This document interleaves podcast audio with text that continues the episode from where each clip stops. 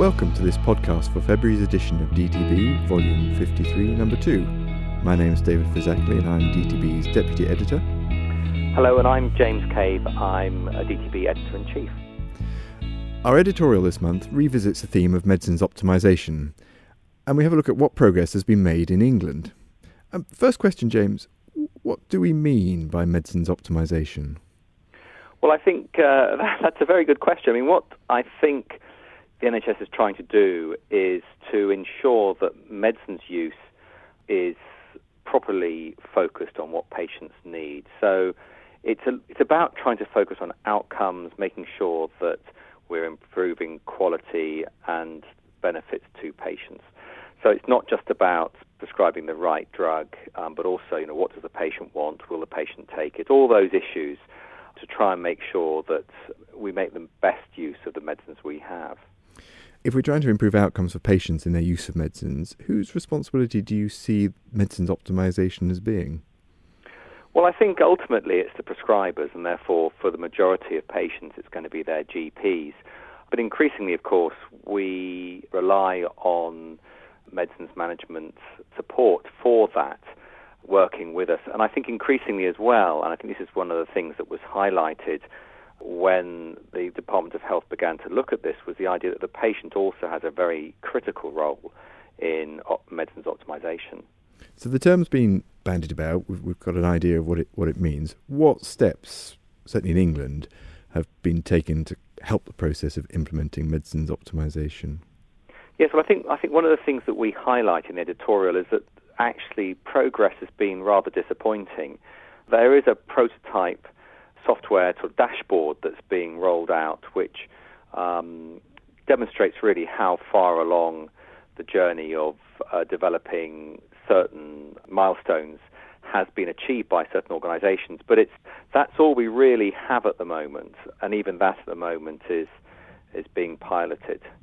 So I think one of the issues we have is that it feels like very little has actually happened in the year that we've had since this all began to be talked about. We are expecting a national clinical guideline from NICE. That's due sometime soon, so that might give it more of an impetus than we've had so far. Any other major barriers to progress? What's hindered this? Well, I think the big issue for us, of course, is that the cost agenda may well get in the way of the quality agenda here. And I think a lot of medicines optimisation teams are often finding themselves chasing ever smaller cost savings benefits rather than being able to have perhaps look more strategically and at a bigger picture at actually improving medicines management overall. So bizarrely, if we focus less on the money, we might achieve more by improving outcomes and reducing patients' use of health services because they're getting better use out of their medicines. Precisely. I mean, it's always the case, isn't it? Short-term goals sometimes don't actually help with long-term aims. Okay, so we'll wait for the NICE guidance to be published and then perhaps revisit this again. Yeah, hopefully. Hopefully we'll have some interesting news about that in the future. So the first main article this month is entitled Dilemmas in the Management of Osteoporosis. We've used this article really as a reminder of four key dilemmas. Dilemma one looks at identifying secondary causes. What's the issue and what should we be doing about this? Yes, I think one of the issues with osteoporosis has been that along came QOF about 2 or 3 years ago, and basically the QOF targets were if you picked up a patient with osteoporosis, they should be treated with an appropriate bone-sparing agent. And I think a lot of GPs said, fine, that's it. What I must do, therefore, is do a DEXA scan. If I diagnose osteoporosis, I must treat these patients. And I think, unfortunately, because of that, and because for many GPs, the whole DEXA scan, bisphosphonate treatment options have come quite recently in the last sort of 5 years or so, it means that actually we've missed that step of stepping back and saying, well, is this patient have bone disease for a secondary reason? Is there something I ought to be looking for, some other disease, some other diagnosis which would cause them to have bone density problems on a DEXA scan? So that's one of our dilemmas, is reminding clinicians, step back a second, has this patient got another reversible cause for their osteoporosis, seemingly, which actually it would be better to treat than simply giving them a bone-sparing agent.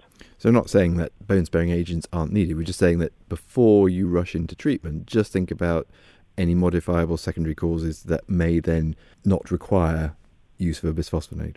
Precisely. That's the message. You know, these are good drugs. They prevent fractures. So it's not that we're saying that we shouldn't be using them. It's just hang on a second. There will be a proportion of patients, and that will vary in the population you're looking at, but there will be a proportion of patients who actually will have something else you ought to be managing rather than just treating them with a bisphosphonate. And the second dilemma, case finding. What's the problem here? This is the frustration I think public health in general have had in the huge numbers and the morbidity and mortality associated with osteoporotic fractures is a really big public health issue. And the frustration that I think we all should have as clinicians is that currently we have struggled to find a way of picking up the at-risk groups of patients, typically women postmenopausally, but other people as well, before they fracture. So is there a way we can case find people at risk, treat them and prevent them having a fracture? And so one of the things we're highlighting in this area is the fact that whilst we have things like FRAX available to us, or there's now this new Q-fracture algorithm that we can use online, whilst we have these things which pick up those patients that might be at risk, and whilst we have DEXA scans, which we can also use to create a risk in the same way as we do with Q-risk for cardiovascular problems in patients. Whilst we've got this, actually, currently, we don't have a lot of evidence that demonstrates that doing this actually is beneficial to patients. And we're still waiting for the SCOOP trial that's currently running, which we hope will be publishing, I think, later. Well, I think it finishes later this year, so it'll be publishing probably in 2016, where they've done this case finding and they've treated patients. And we're going to see then whether we really can demonstrate some benefit.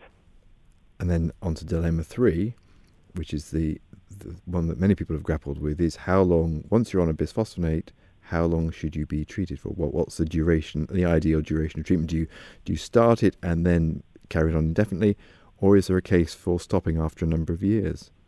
I think this is a dilemma. This is one of those known unknowns, as perhaps we should say, in the sense that we know this is a problem, and actually, unfortunately, we don't have an answer to this, really.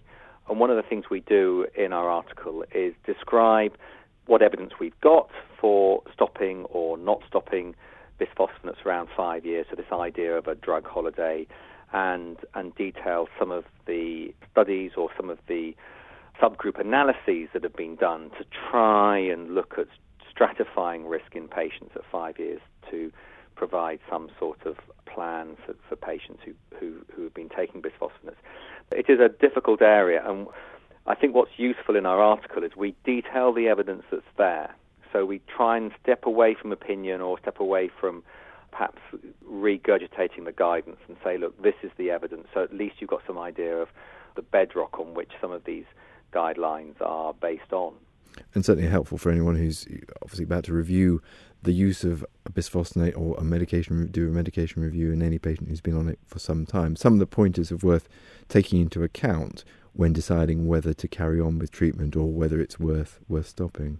Exactly, yes. And then finally, dilemma four, calcium and vitamin D. What's the issue here?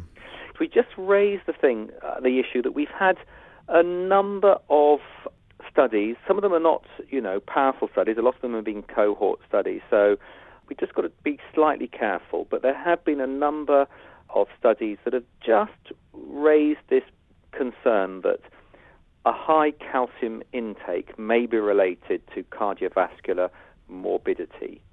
So because of that, we're just suggesting, it might be pertinent if you're a clinician managing a patient with osteoporosis or managing patients who are taking a calcium and vitamin D supplement, to just ask oneself, what is their calcium intake currently without the calcium supplement? Is it something where, because the patient already has a pretty high calcium intake in their diet, you know, what's the clinical need for adding in more calcium on top of that unnecessarily. And certainly worth, even where more calcium might be required, probably better to achieve it through dietary intake, if possible, rather than supplementation through tablets. Precisely, and of course, I think we're often here talking about elderly patients with dentures, and a lot of the calcium supplements we use in primary care are large, chalky tablets, which are quite difficult for elderly people to take sometimes, and compliance with them is often very poor.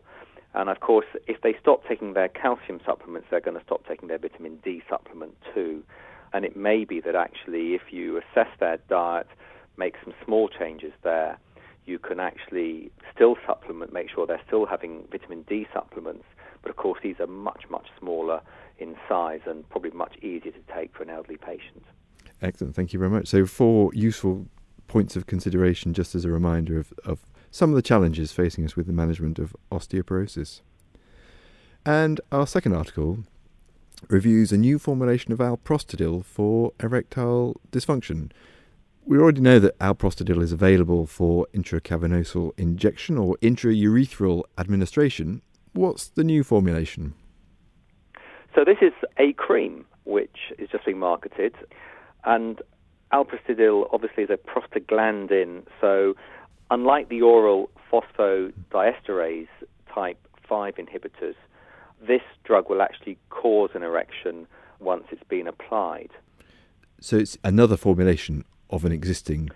Exactly, yes. So this is nothing. It's not a new drug. We've now got it as a urethral stick, an intracavernous injection, and for the man who doesn't want a stick or a stab, there is the option now of a cream. And outcome measures. Efficacy has been assessed using both the fairly standard now erectile function index scores and patient questionnaires. Did it work? Well, it's always so disappointing when you look at these. So, as you rightly say, you've got the International Index for Erectile Function. It has a range of 0 to 30, and if you have a score over 25, that's considered normal. And most, in fact, all agents tend to suggest that you need a 4-point rise to consider something clinically relevant.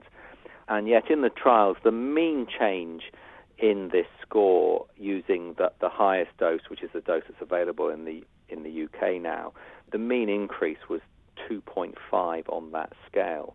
The mean didn't reach PAP's clinical relevance. Now, actually, if you look at it, I think about 40% of users did achieve a 4-point rise. You know, it does work for some, but the scores were not great. And this is presumably placebo-controlled trials as opposed to comparing with an active comparator.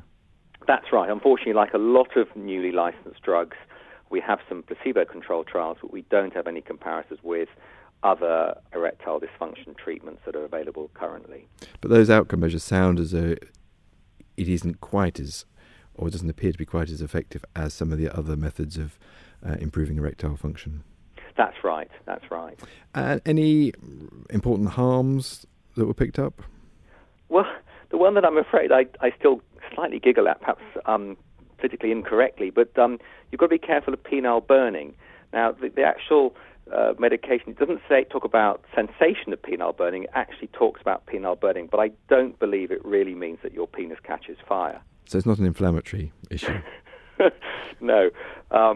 Also, you can get some headache issues. And I think there have been some animal studies that have just raised the concern that it might have some effect on the seminiferous tubules of the testes. Now, that hasn't been confirmed in man, but it's just raised that highlight that it may be an issue for humans. And I think there are some further studies to look at that.